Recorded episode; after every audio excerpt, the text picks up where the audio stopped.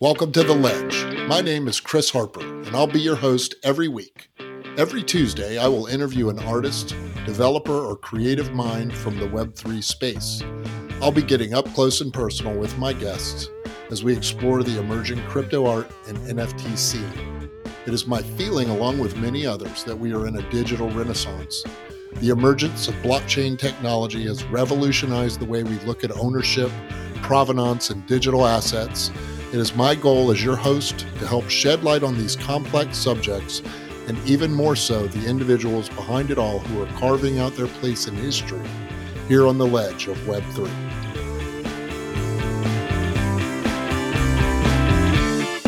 Welcome to another episode of The Ledge. My name is Chris Harper, and this week I'm interviewing wonderful photographer from California, Rainer Hosch. Rainer, welcome to the show, man. How are you? Thanks so much. Uh, I'm I'm I'm I'm good. It it rained yet again in Southern California, so this old song uh, "It Never Rains" uh, it ain't true. you guys are getting some crazy weather out there lately, huh? It seems like it's in the news every day. Yeah, lots of rain. The drought's officially over, and uh, we even see snow uh, back on the mountains. Uh, my kids are begging me to drive them there. So hopefully this weekend we make it out into the snow. Oh, that's nice, man. You live in a really nice area, of California. Tell me where you live. Um, I do. I live in Topanga Canyon, which uh, is kind of a little paradise tucked away between Santa Monica and Malibu. There's like a canyon that goes from Topanga Beach all the way up and then over the hill. Uh, so while on the one side you have the beach and you have this beautiful canyon that is actually uh, the largest park worldwide within the vicinity of a city. Uh, on the other side, you have like Westfield Mall with uh, Apple Store and whatever else you need. So um, you kind of get the best of both worlds. Yeah, that's a so it's a nice part of the world to live in. Are you a surfer? You into surfing? Not yet. Uh, I, I, I, I'm dreaming. Uh, I will pick it up one of these days. Uh, I actually want to start with stand-up uh, board, but uh, eh, with three kids uh, that are six, nine, and eleven, I just never get around to, you know, taking care of the man himself. I understand that. I always wanted to be a surfer. I live in uh, Charleston, South Carolina, in the place where we met, and I'm very near the beach here. And uh, a lot of my friends are surfers, but I, I never. It's something I just have never had the time to get into. Yeah, we both have to pick it up at one point. Yeah, I feel like you and I are pretty close to the same age. Do you want to say your age? How old are you? Sure. Uh, uh, I'm I'm now 53 years old. I'm born yeah. 1970, and um, uh, I'm born in Vienna, Austria. Mm, so I grew up in Vienna in the 70s, which was kind of like the safest, nicest place in the world, or at least that's how I felt. And uh, I I started photography, and uh, it was pretty clear for me early on that I will not stay in Vienna, but um, I want to venture out into the world. And uh, in my early 20s, I was really interested in fashion photography. So uh, I had three cities uh, that I considered, which is Paris, London, and New York. And I traveled to all three cities with my with my work and and showed it to people and tried to make connections. And uh, uh, I met in New York. I met uh, Walter Schupfer, my agent, who back then wasn't an agent yet. I, I became his first photographer, and uh, he's still my agent now. Uh, which uh, is is very unusual in in our line of business. And yeah, uh, I, am very happy and and and proud that uh, you know we we were able to to stick together and work together for such a long time. That is that's a that's a really long time. When when did you come by living in the United States from Austria? Um, I moved to New York when I was 28, so that was 1998, oh, and wow. I still got the tail end of the fabulous 90s.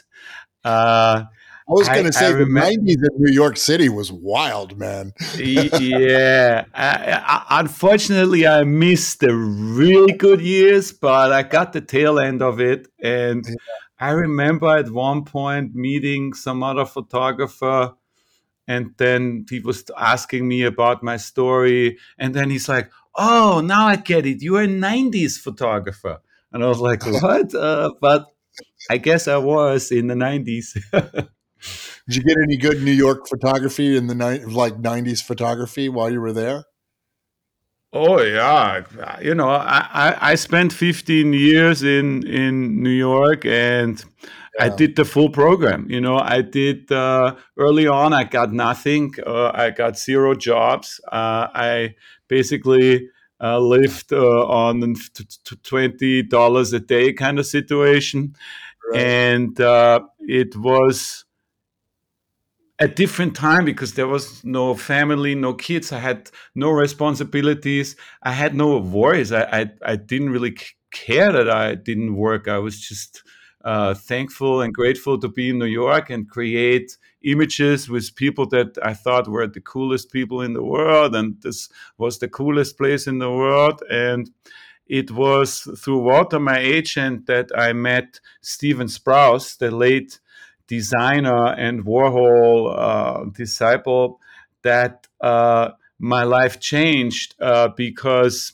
he uh, uh, fell in love with my work with one story in particular and started to request me uh, for all. He, he, he, was relaunching his career and had a, a, a second time where he launched a new collection with Warhol prints, and it was a big deal. And I was somewhat suddenly his exclusive photographer, with some exceptions, of course.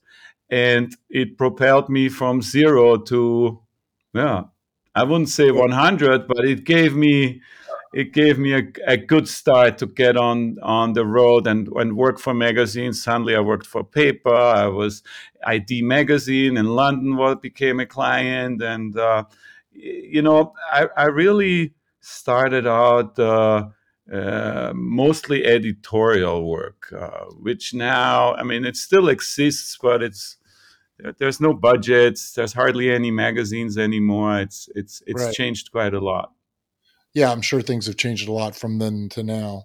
What was your yeah. what was your education, uh, Rainer? What, what, how did you? I, I, went to the and I translated uh, the Graphic Institute uh, in Vienna, which is like uh, you know after you you graduate from uh, high school, I guess you you do like a two year um, a college type education that uh, uh, my dad also did, who, who was also a photographer. So I followed his footsteps. And it was, uh, um, you know, the typical photography school. Uh, we learned everything about photography back then, hardly any computer. It was all darkroom, develop processing film, doing prints. Um, it was not an art school. It was really, you know, uh, learning the craft of photography. Right. And yeah, uh, I was already shooting jobs while I was doing the school. Um, yeah. You know, so. Um, I, I, wanted to ask you about your family. You mentioned your father was a photographer. Talk to me about your family of origin and what the what what kind of family would you, did you come from and what did they do? Um, well, uh, you know, uh, my my uh, on my mom's side, we're like from a part uh, that is now part of uh, Czech or Slovakia, actually. There used to be Czechoslovakia, uh, but when the Russians came, my grandparents uh, had to leave and they, they had to flee to Vienna and start, start new. Mm-hmm. Uh, so they were farmers, basically. My grandfather was farmer, and you know, while I was a kid, I, I never really had any relationship to to farming or to digging the earth, or I don't know how I should say it. But now that I have a house and a garden, uh, the farmer in me is out, and uh, that's one of my hobbies or my my favorite pastime. Is spend the weekend in the garden and spend nice. with the kids and clean up and dig around and plant stuff and uh, yeah. so yeah. that was my mom's side and then on my dad's side uh, basically he was a photographer his his father was uh, the head of uh, an auction house in Vienna, and he was the art specialist. He uh, so we have a lot of old art that he acquired during this career, and uh, my dad's cousin was a photographer. My great great grandfather was Rainer Hosch also, and he was a book publisher. So mm. there's a lot of uh, history there. And, yeah. Um, you know, uh, the story of my dad is actually connected. And I know we're not there yet, but uh, just to kind of uh, make the quick connection is connection to my, my first NFT collection because it's it's dedicated to him. Oh, and really? Uh, he died when I was 11 uh, okay. and uh, it was uh, a very sudden and unexpected event that obviously was very dramatic for me and my mom. And oh, yeah. I remember, you know, exactly the moment my mom told me. And after crying and screaming and you know uh, coping with what she just said uh, I, I, said to her well uh, I want to keep the dog and uh, I want to keep uh, the cameras and my dad's cameras. And I decided on that day to carry on his legacy uh, for him since he wasn't able to do it anymore. And uh, I never, I, I, I, never thought that. I never looked back. That was gonna be my uh, my thing, and that's what I did. And I still have his cameras, of course and uh, it was definitely something you know that gave me an advantage or an edge because uh, along the way i met many people that were very talented artists and photographers but they also had other interests and other things they wanted to explore. And uh, uh, i was always this this is the road that i'm going and i'm going it uh, no matter what. And yeah um, here I am. Uh, well, uh, maybe we should uh, back up uh, one year. One, one, one year ago, nearly to the date, it was actually March 17th, uh-huh. is, is when I launched my Genesis collection that was called 52 Icons. And the name 52 Icons uh, came for two reasons. It was my 52nd birthday uh, mm-hmm. on March 11th. We were trying to, to, to launch March 11th, got delayed a couple of days. Uh, so it was my 52 birthday, but it was also the age that my dad was when he passed away. Uh, so when we were uh, working out the collection, and we were thinking, well, what what are we gonna do? Is it gonna be 100 icons, or you know? And then when the 52 story came up, we were like, that's it 52 oh, icons. Yeah. Yeah. And uh, my dad is icon number one. And the series is dedicated to him and uh, to to his legacy. And uh, yeah, uh, it, it's the only icon that still uh, belongs to me. All the other ones are now out in the world with collectors very and, successful. Um, I, I remember when you launched that collection. I actually I've been following you on Twitter for longer than a year, probably, and uh, I remember when that came out. Yeah, that's really uh, interesting story behind all of that. Very cool.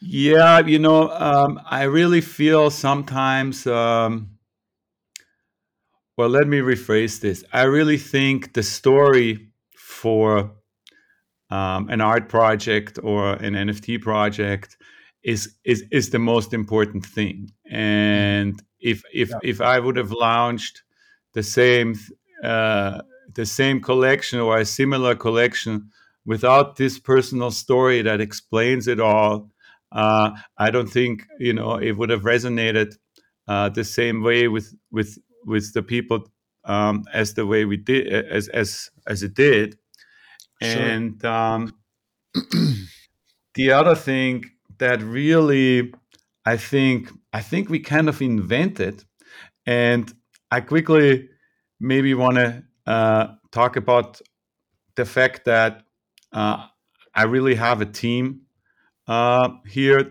Uh, uh, we're doing this together with two other guys, mm-hmm. and uh, we have um, you know Mike Hager, who you also met at the party. I think uh, he's like the German, German NFT Pope, as they call him.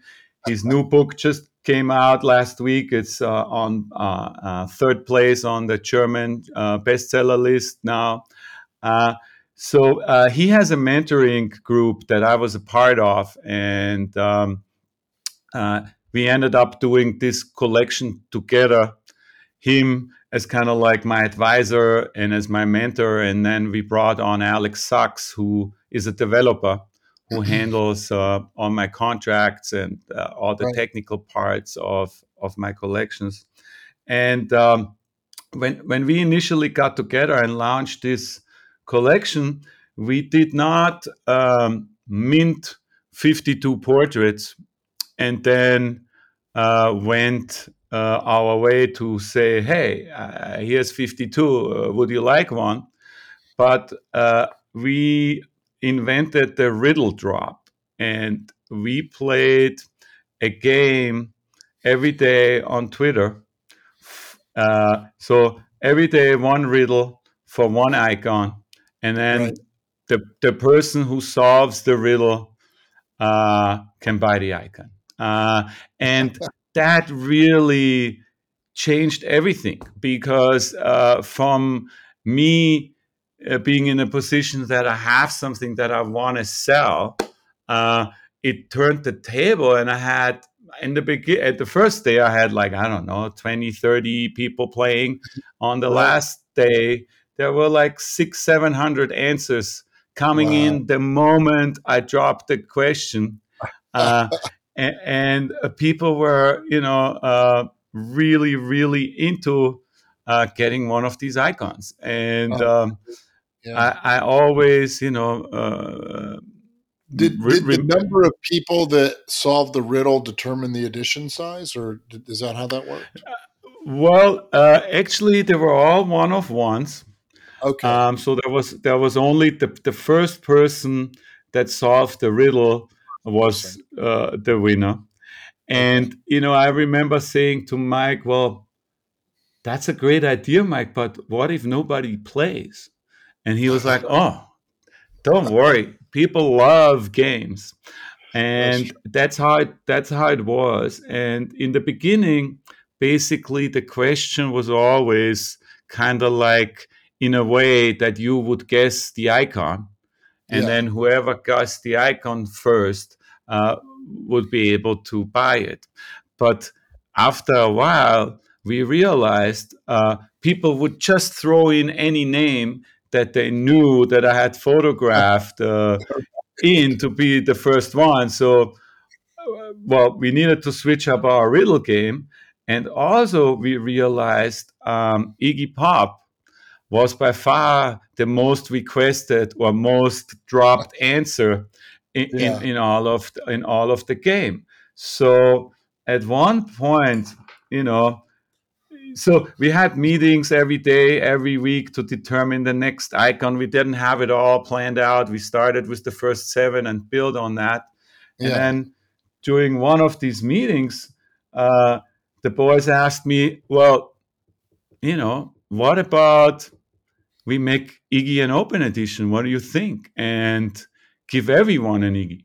And we were, I was like, yes, that's it. So uh, we took this unusual step that we have a collection of 51 101s okay. uh, and one open edition uh, that really uh, changed everything again because instead of uh, having 52 collectors, I ended up with a thousand collectors. That's great. And uh, that showed me uh, the power uh, of an open edition, and yeah. uh, it was, uh, I think, a record-breaking mint uh, because it was open for 20, uh, sorry, for 52 hours, uh-huh. and we minted uh, 3,537 oh. Iggy Pops.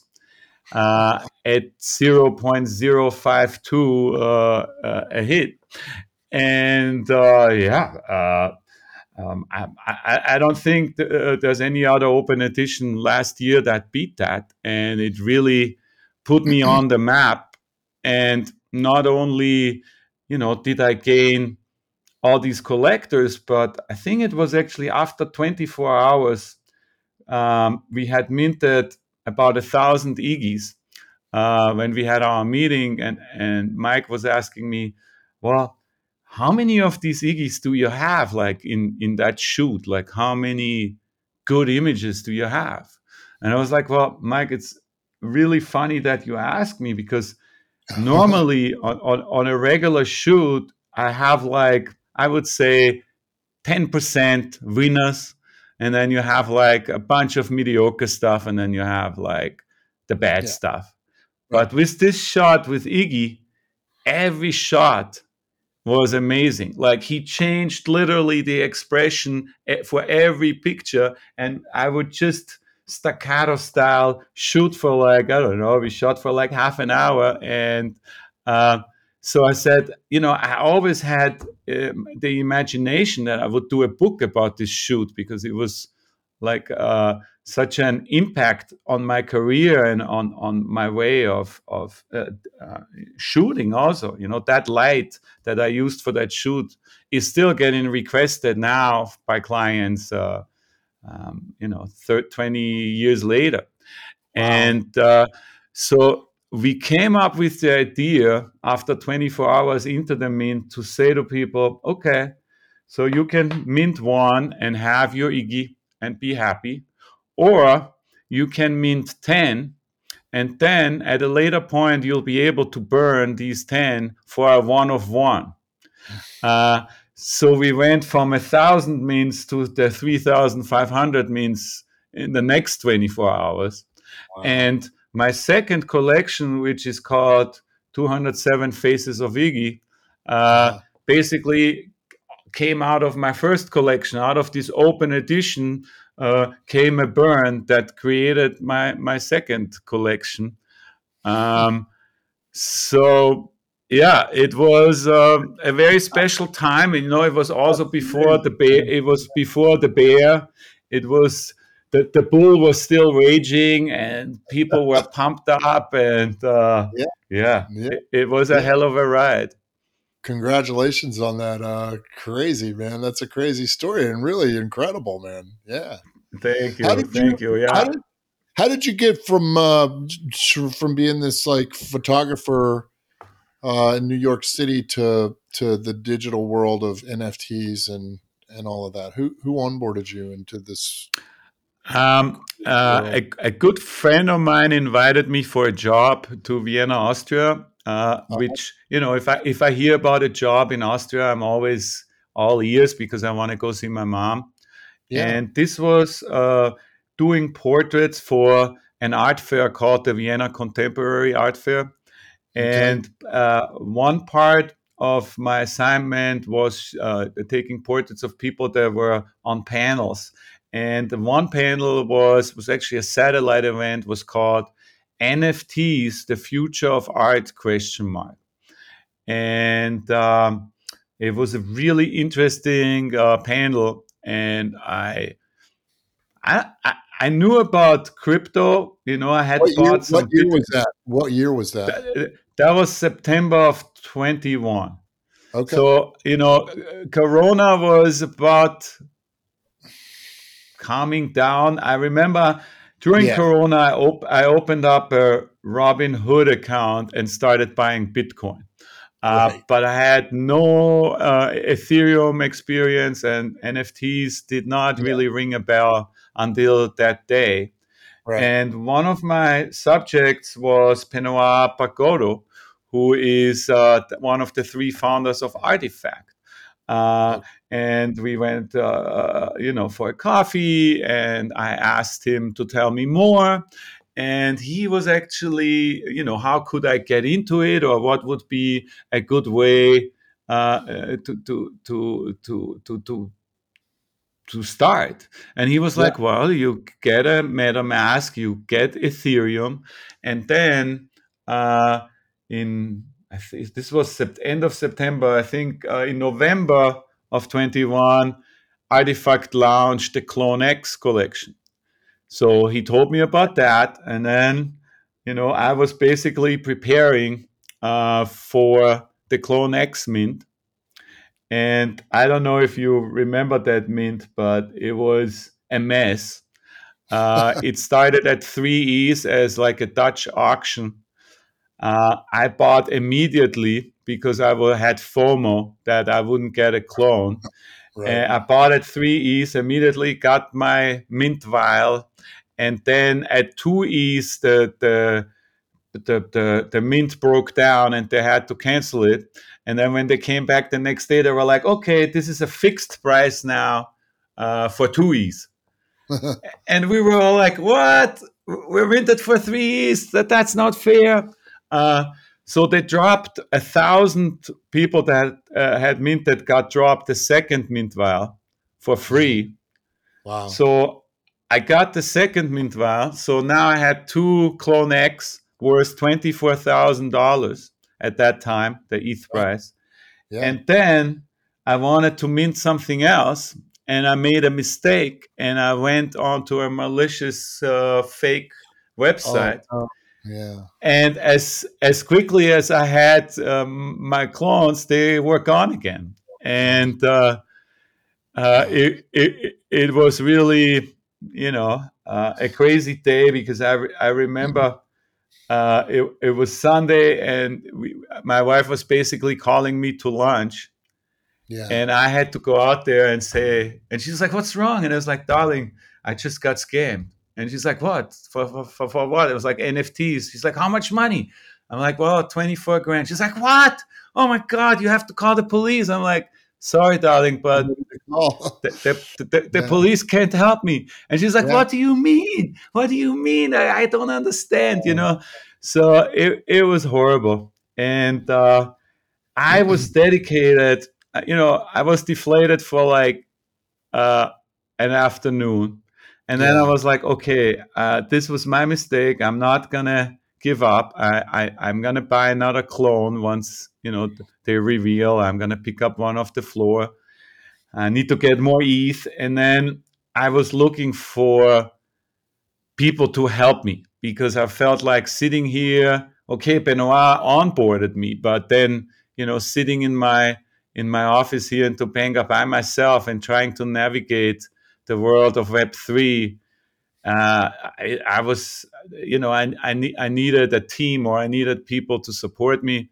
And, you know, I, unfortunately at that point, uh, I, I, had missed completely the whole um, um, uh, clubhouse scene. And, yeah. you know, people were already, Crypto Venetians, Bright Moments was already going. So right. there would have been a lot of people in LA that I could have connected to, but I I didn't know. Uh, sure. So I looked to I looked to YouTube and I found a, a video by Mike Hager, who's you know uh, uh, has the mentoring, but also does free YouTube videos to yeah. to help onboard people. And he did one about Ledger and security, and I, I watched it. And then he says, uh, if you want to learn more, click the link down low and join my mentoring. And I clicked the link and we had a talk. And in December of 21, I joined the mentoring. So you and uh, him that, good friends, right? yeah. Well, you know, the, the, the whole mentoring really also changed uh, the story of my collection because at first uh, I really concentrated on collecting. I, I didn't join the mentoring with the thought. I mean, I had the afterthought one day I will do my own collection, but I yeah. definitely didn't think it was gonna be as quickly as it as it happened. Uh, so I dug into December. I remember there was a lot of video material that I had to watch to get up to speed. And yeah. I basically spent my Christmas holidays uh, in the 21. Uh, mm-hmm. You know, the family was sleeping in, and I was getting up at five every morning and watching three videos in a row uh, learning about the central games and learning, uh, you know, uh, you know, and so I knew the mentoring at that time was about 500 people, and we had a Discord. So we, I was interacting with people from the space every day, and people would ask me, "So, Rainer, you're a photographer with all these uh, uh, portraits. When are you doing your collection?" So by the time I got around to decide to do it, I had basically already people waiting for it to to maybe be part of it. Uh, yeah. And you know, when the when the famous uh, argument comes up, uh, you know, when you want to have a successful NFT collection, you need a community. Uh, I already had this this base community of of other collectors that I knew uh, and some of them you know ended up being collectors and supported me and uh, some of them are still one of one holders from from day one and uh, um, yeah uh, so that that's kind of like how the how, how this how the journey started and uh, the the thing that put me over the edge to to try it myself was Justin Aversano the legendary twin flames creator yeah, yeah, uh, he's done incredibly well. Yeah. He he was a guest at the mentoring. Mike is very well connected and he brings people like G Money or Snowfro into the mentoring and interviews them for an hour mm-hmm. and uh, try to get some alpha for us and uh, you know just learn from the people from the best and uh, i remember him asking justin so justin if you would do anything different uh, with all your success with Twin Flames in hindsight, what would you do different? And he answered, I would not open, I would not mint on OpenSea again, but I would make my own contract. Mm. And that really stuck with me. And when I went into the Discord the next day, I asked uh, uh, my fellow collectors, uh, I want to I, I want to find a contract guy. Can you can anybody uh, direct me uh, to someone? Uh, and somebody said, "Well, uh, did you talk to Mike's guy, Alex?" And I was like, "No." So I made an appointment with Alex and talked to him about the idea of making a collection and wanting to have my own contract, uh, knowing that you know that, that that's what you should do if you were serious about creating a long-term collection yeah. and he asked me well have you talked to mike about the project already? I was like no you're the first one i'm talking to you. And he's like well let's get mike into the conversation. And we started talking. And after talking for an hour or two we decided let's do this together. Meaning instead of like paying for their services uh, we just uh, you know uh, doing it together and uh, sharing the benefits or the the, uh, the, the outcome together uh, with with the big starting benefit that if it wouldn't have worked out then I wouldn't have owed anything you know uh, yeah. so um, I think you know while the beauty of of the blockchain can also be that you don't need anyone, you don't need a gallery, or you don't need uh, an agent.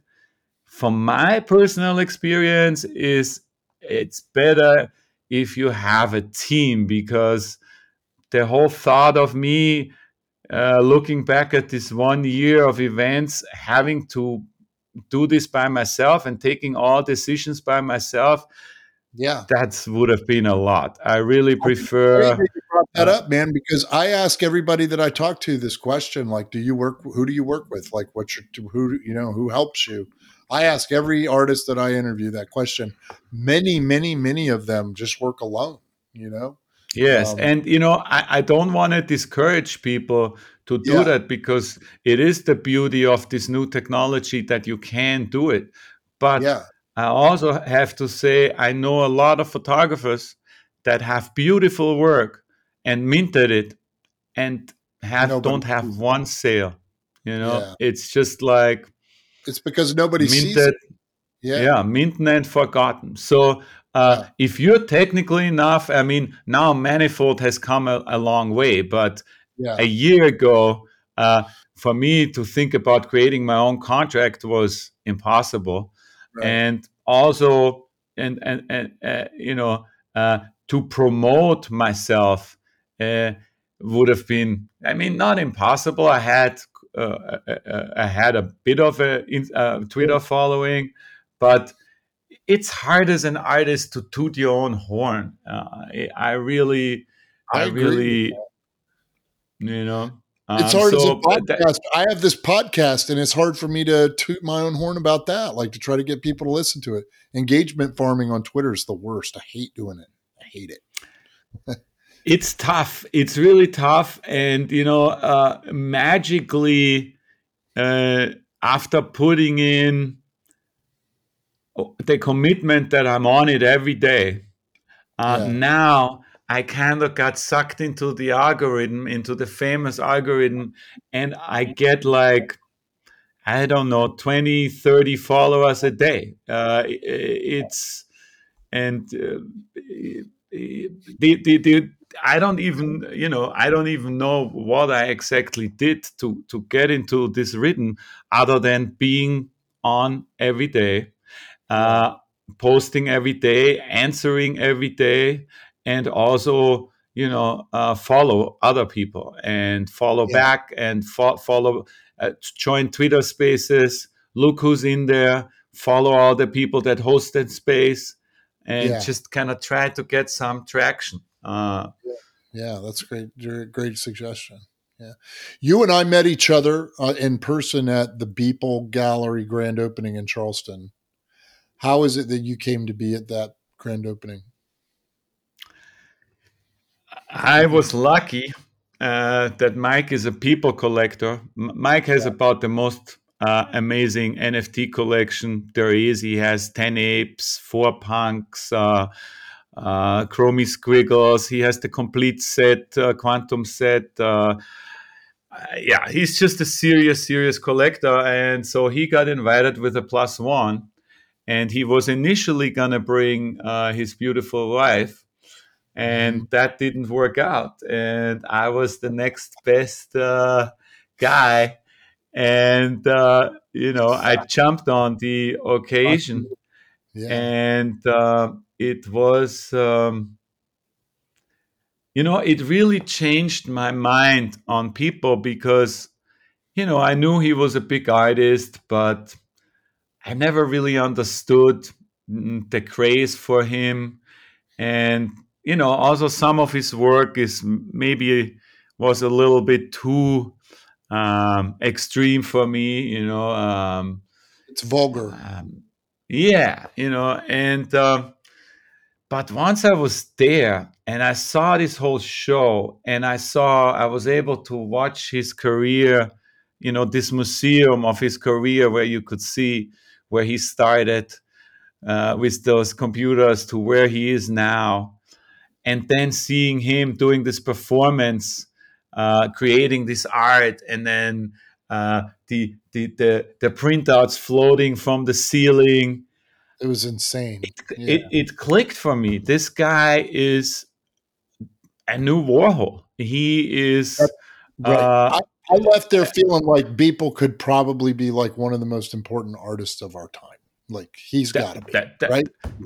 That yeah. that's exactly the feeling that I left with, and you know, uh, it was it, it it was just really a feeling that I left with, but that feeling I was on a high for like a week from this event, and uh, the feeling that I have now is nothing but utmost respect uh, for this work and for what he does for the space and for art in general. And uh, yeah, uh, feel very very lucky that I was able to be there for that. That was an incredible experience that I will never forget in my lifetime. Yeah.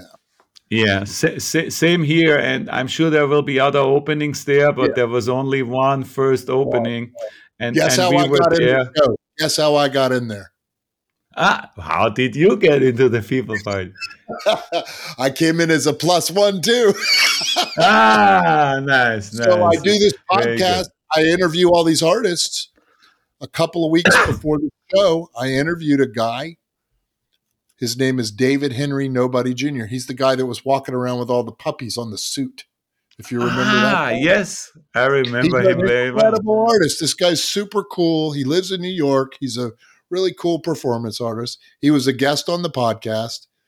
He told me he was coming to Charleston to because his work got in the show. And the same thing that you just said, his girlfriend couldn't come, and he was able to take me as a plus one. Man, hmm. it was really good. Wonderful. It was really great. Wonderful. And as a result yeah. of that, and as a result of that, then I got into a little Twitter group of people that were in Charleston for the show and another guy had a plus one and I got my wife in. So we both got to go. It was really just we were both just blown away, man. It was so like fortunate. I feel, you know, beyond fortunate that I was able to be there for that.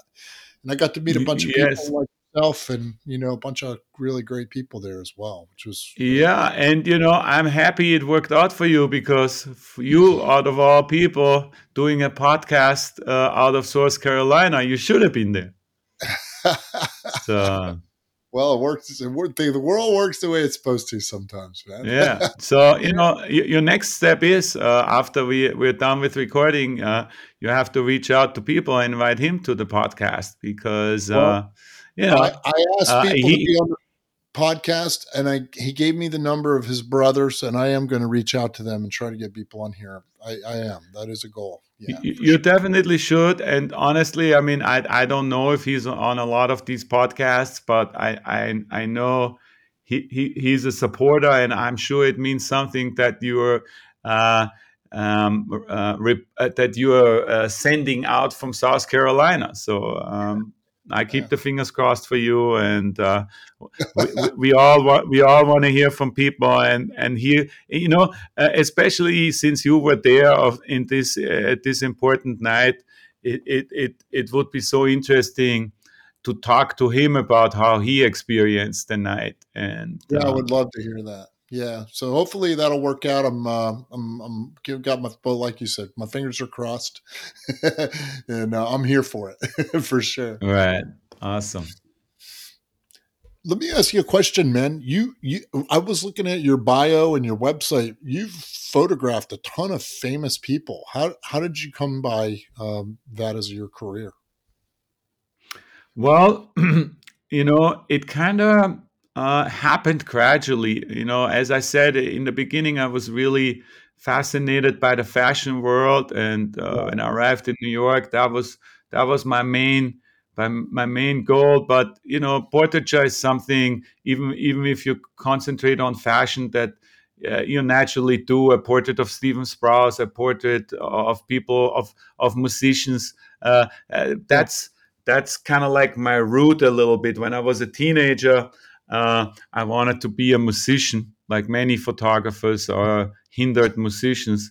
And right. uh, after trying drums, bass, singing, and my friends telling me I had zero talent and no rhythm, uh, I became the photographer and video maker for all my friends that that had the talent.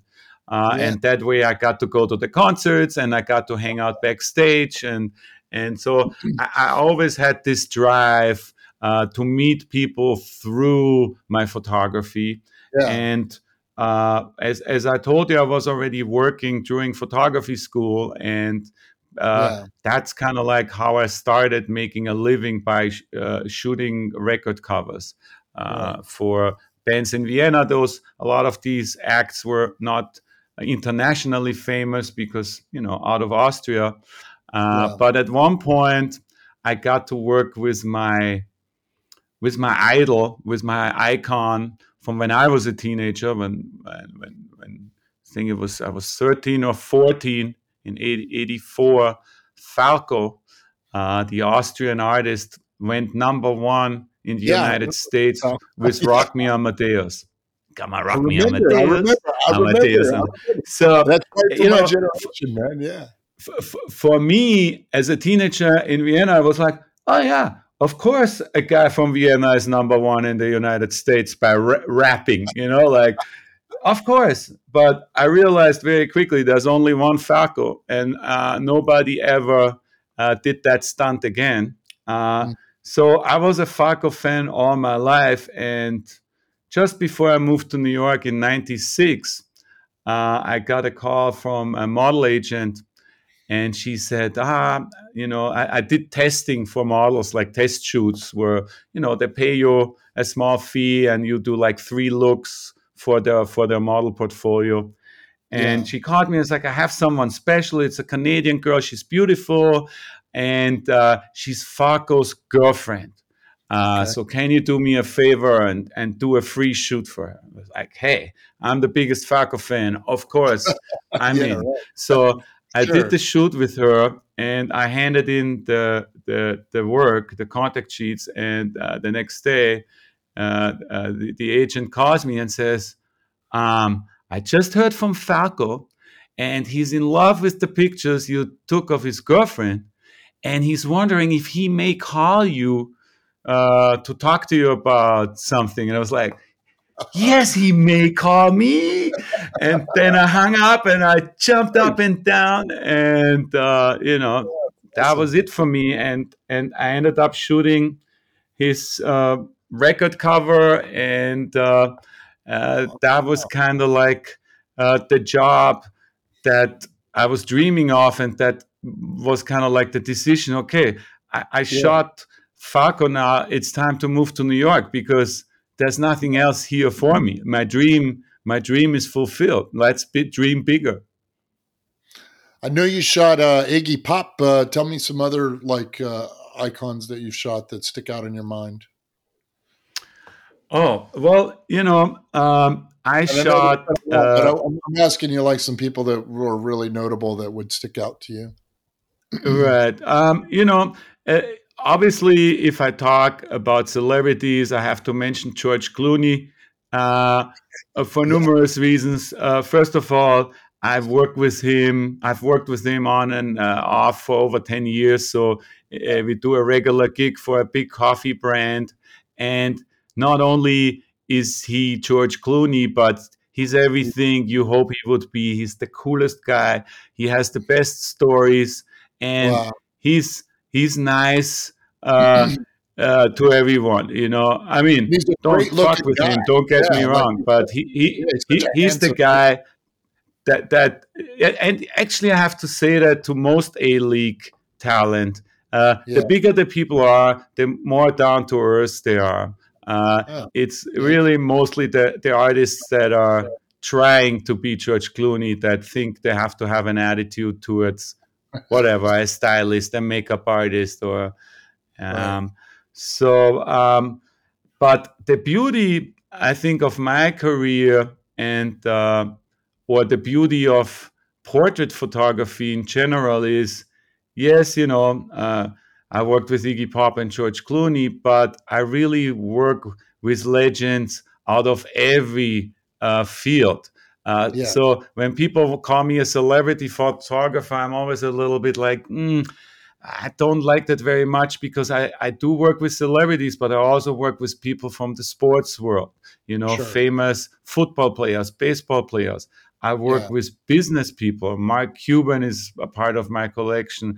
Uh, uh, Rupert Murdoch, uh, and wow, that's what I like. Yes, it's nice to work with a famous actor or a famous musician, but it's also interesting to meet a very advanced scientist or somebody who is, uh, uh, you know, uh, a, a really great artist. I love to meet artists in their studios and uh, work with them and talk to them about their process. So it's really the diversity of of the caliber of people that makes me uh, look back at my career very uh, uh grateful uh, that, that, I was able to meet all these people. how has your exposure to all of those people changed your like worldview? Well, wow. Um, I guess uh, it really made me realize that the people who are on top of their game in their field mm-hmm. uh, are the hardest workers. They really are. I mean, yes, they have talent. It's kind of like t- t- talent. Yes, you have to have talent, but talent is nearly like the prerequisite to play the game. Uh, right. But right. Uh, there's lots of people with talent, but the, the, the people that c- get on top and especially stay on top because it's one thing uh, to get one number one in the US, but you know it's yeah. another game to have ten or fifteen uh, number one hits. So, oh yeah, yeah, it's it's it's it's hard work and yeah. it's getting up every day and uh, chipping away at it. Yeah, has that influenced you in your own like career and work ethic? Totally, it, it, it, every day. Um, I get up and uh, you work from home. I mean, you work from a studio. You told me you had a people, studio. People, would say I'm a workaholic for sure, but it's just yeah. like um, uh, for me, it's not work. It's just following the path, and yeah. uh, you know, some things are more fun than others. Like I rather shoot uh, than do bookkeeping, but you know, it, right. Right.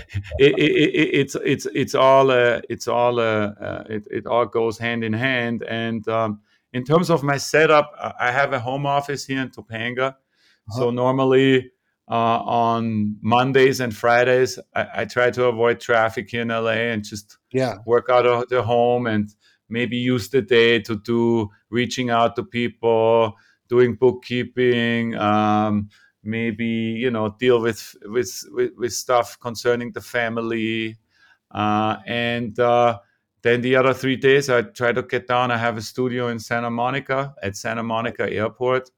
Yeah. And I try to get there and either shoot or, uh, you know, do prints or, uh, yeah, to, to, get creative, you know, get, yeah. get, uh, move forward. And um, I really have to say, uh, Web3 was a game changer for me because um, you know, while my my business or my my operations as a photographer has stayed the same, uh, me as an artist connecting to people who want to collect some of yeah. my art. Uh, in the old days, it was prints only. Uh, right. It it has exploded. You know, like. I have now. Uh, it, it's the the number is not 100% clear because people have multiple wallets but yeah, sure. if, if, if i if i guess uh, conservatively i have like over 2000 collectors wow. uh, in one year uh, and obviously they're not all one-on-one holders and they didn't spend yeah, a lot right. of money but they love my work and uh, they follow me and they give me motivation to get up every day and uh, have a Discord channel and go in there and interact and be available for them. Nice. And uh, it's it's something that is not possible, or would have not been possible uh, without Web three. And. Uh, I actually was invited in November by the German Art Directors Club uh, they had a one day metaverse event and they asked me to do a speech there and i was yeah. like wow german art directors club i have to do it so yeah. i ended i ended up being the last speaker of the mm. day with the longest time and i was like oh my god uh, you know i was so nervous yeah. uh, but uh, you know just the fact that you know i get invited to that and i'm allowed to speak about my art and, and my collectors uh, was huge. And, yeah. you know, I wanted to come up with something. I wanted to boil my half an hour down to something for people to take away with. And what I came up with the one sentence for everyone to take away with was digital art is the future. Yeah. And I really feel any artist that excludes themselves uh, from digital art. And you know you can tell i'm trying not to use the word nft because nft has such a it, it has a good name and a bad name if you know what sure. i mean. I uh, but for, for any artist not to offer their art in a digital form to their collectors is like only playing to half to the arena. It's why would you not have digital art available for your collectors? Why yeah. would you exclude yourself? Um, so that's that's really kind of like my my onboarding game for people who ask me should i uh, would i uh, what if you know i say do yeah. it because it opens a lot of doors and uh, it's hard when they ask me the stigma. Totally. It, you know? it, traditional art world is, is not excited about the crypto art movement. no, uh, I guess not. I mean, part of it is because you know they fear what they don't know, and yeah. part of it is just like they don't know. Yeah. Uh, but I think things are slowly changing. You know, museums are getting aware of the yeah. great art that is out there, and um, you know, um, yeah, I, I really uh, loved your podcast with Patrick uh, the other day. Yeah, uh, ta- ta- talking about digital art because his career already started as a digital artist, and and the way he described his journey. Right. Um, wh- whoever hasn't listened to that episode, go back and check it out. It's it's it's really amazing. Yeah. Uh, and, and, and, and for me, you know, I was just uh, a guy trying to sell prints. But uh, maybe to quickly uh, uh, give give another onboarding um, uh, sure. bit that I have. Okay, selling a print. If you haven't tried it, I can tell you it's really hard. Uh, first of all, you need the collector to come to somewhere where you can show him a print. Right. Uh, then he needs to find a print that he or she likes, then they also need to convince their partner that that's the print they should get. Then, you know, they need to have the wall space for whatever you're offering. Right. Then, once they agree and they buy the print, it has to go to the framer. It has to be framed. Uh, Then it has to be shipped. Uh, then it has to be hung. If it's a big piece, they, they cannot just flip it up on the wall and it has to yeah. be hung. And and yeah. then they have it there. If it's worth some money, they might have to insure it. And then after five years' time, if they want to change it, they have to store it. So uh, all of that process falls away if I can take the same piece of art and sell it to someone in digital yeah. form. They have yeah. it in seconds in their wallet and you know, if they have a screen on their wall, they can put it up there in seconds. So no if if that's if that's not the future, then you tell me. You know, uh, I don't know. I can't. You can't see in my office, but I've got like tubes. I got all these tubes of prints and things that I need to get framed. I can't even find time to go frame all of it. yeah, and and you know, I, am not. I'm not framer and do all of that. I got I got a bunch of them. totally. And you know, the last thing I, I want to do is speak against the physical. The physical is beautiful and we need yeah. it. And yeah. it, it, right now, the movement is you get the physical and the NFT uh, in in in so many ways, shapes, or forms. But it's really more the argument what could be wrong with digital art? I mean, I, I don't see it. Who do you collect? Who do you who you collecting? Are you buying on anything right now?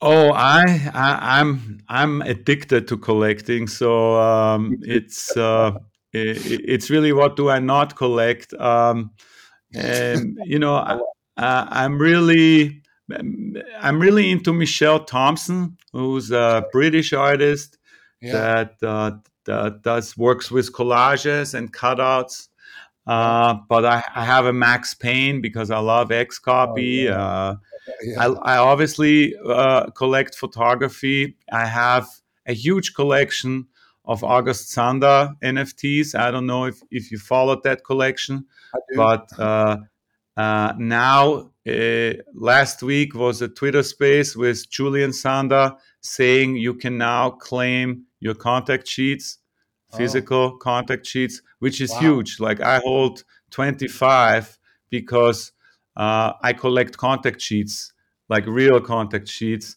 And so I now will get 25 August Sander contact sheets. I mean, wow. it's mind blowing, this project. Uh, and then, you know, I also really try because, you know, with my success uh, came uh, also some ETH. And uh, uh, first of all, I haven't taken one ETH out of the market. Uh, everything is still in ETH. And wow. I buy young photographers that I like. I have a lot of Turkish guys that I support, and nice. I I just want to give back to the community that way and help people um, not only you know by buying uh, uh, an NFT, but also posting about it on Twitter and yeah. maybe uh, get some other people interested in their art.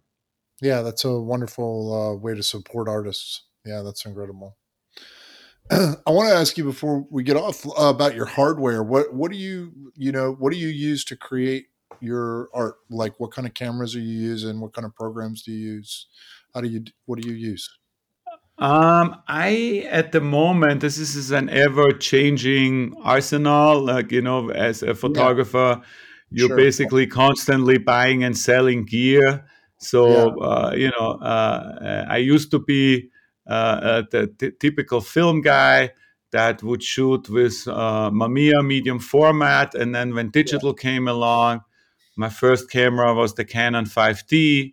Yeah. Uh, because that was affordable and and I. I, you know I remember thinking oh mm.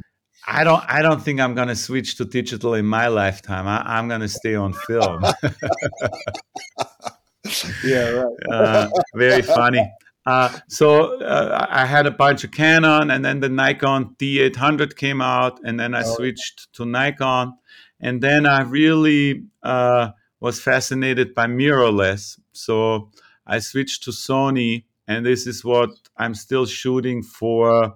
Uh, you know, my on-the-go kind of stuff yeah. is uh, Sony Alpha 7. I think I have the R3 at the moment, but I want to get the new one. Those are killer uh, and they're just they're just really good. And and and Sony yeah. uh, did the opposite of Nikon, and they really listened to the people that use the cameras and changed the things that we didn't like every yeah. time around. So each generation of the Sony is getting better and cheaper.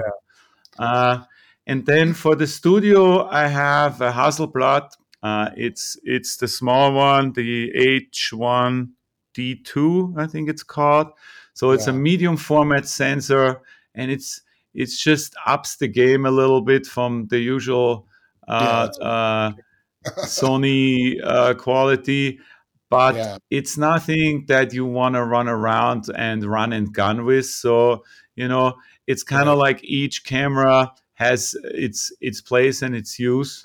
Yeah. Um, and, and then I, st- I still I still shoot film, you know, for certain projects. Okay. Um, so yeah, I, I, a friend of mine has the Fuji medium format now. He's speaking very highly of it. I, am borrowing it on Friday. Uh, I use a Fuji. To, uh, I use a Fuji mirrorless, the XT4. That's what I shoot my photography with. I mean, I'm just an amateur. Yeah, not, not you know on any. I, I, have a I have a Fuji shoot point and shoot too. Uh, yeah. Fuji does a great job with their sensors and yeah. uh, the way you know what I love about Fuji. You can shoot straight to JPEGs. Uh, right. Right. You know, say give me the raw and a JPEG, and the JPEG comes out rendered beautifully. Yeah. Uh, so you can you can use it without you know uh, doing it all yourself. Uh, but in in terms of post production, you know, I use uh, Capture One if I uh-huh. capture into the computer. That's the most stable program I find for uh, uh, capturing. And then uh, I use Lightroom and Photoshop. Yeah. And, uh, you know, I do very little retouching. Uh, I always describe it as uh, using a little bit of kindness. Yeah. I'm teaching myself how to use a program right now on my iPad called Procreate. You ever played with that? No, I heard about it, but it's uh, yeah, it's a really cool. Yeah, I don't know. It's a little bit like uh, like Photoshop, but it's like very intuitive. Okay. yeah, I mean now everything is different. AI yeah. yeah. has come and changed the world, or is changing the world. Today I saw there's a letter of Elon Musk with a whole lot of other people, uh, open letter uh, saying, let's please uh, get off the gas with the AI because it's it's gonna be scary if we if we keep pushing like that. But have you um, tried yeah. using AI at all in your art? Have you tried tried playing with it? I haven't found I haven't found the right angle yet uh, yeah. because I'm known for the authentic portrait. Yeah. So um, it's kind of like uh, the opposite of what I'm doing. Sure. Uh, but I am fascinated by it, and uh, you know, uh, I, I recently bought uh, my my colleague and friend Barry Sutton came up with a really cool uh, uh, AI portrait collection. I, I, I, bought I minted one of those because oh. it is fascinating what you yeah. can do with it, and it's only the beginning. Um, so yeah, uh, I, I, recommend you invite Barry. I can make the connection here too that. because yes, he, he could yeah. speak to to AI uh, and photography way more uh, than yeah, I yeah, could. Since uh, you know, it's funny. I, I, wanted to see a couple of things uh, how it came out, but I didn't want to. I was like, I want to keep my mind clean, and uh, so I ask somebody who uses Midjourney to to put the quote the the the the, the, the, the, words in for me and send me what comes out. And I I, I, I, I, I, I want to stay completely clean until I know what I want to do with it. And then obviously yeah I, I will use it. Why not you know? Uh, technology is here for us not against us yeah, I think so. And uh, you know, a lot of um, you know the retouching, like uh, you were talking about using Lightroom. Maybe if you're retouching photos, a lot of I think they're going to start integrating AI into that, where it'll just be like. Yeah, I think actually my friend sent me yesterday. Adobe already has AI integrated. Is it called yeah. Firefly with?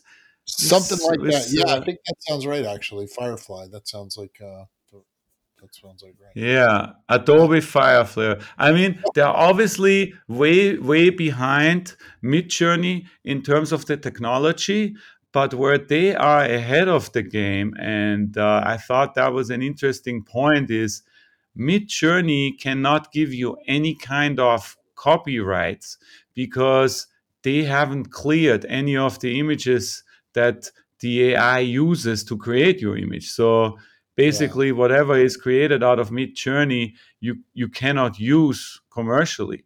But with Firefly, uh, uh, Adobe is only using Adobe stock images, and they are all cleared.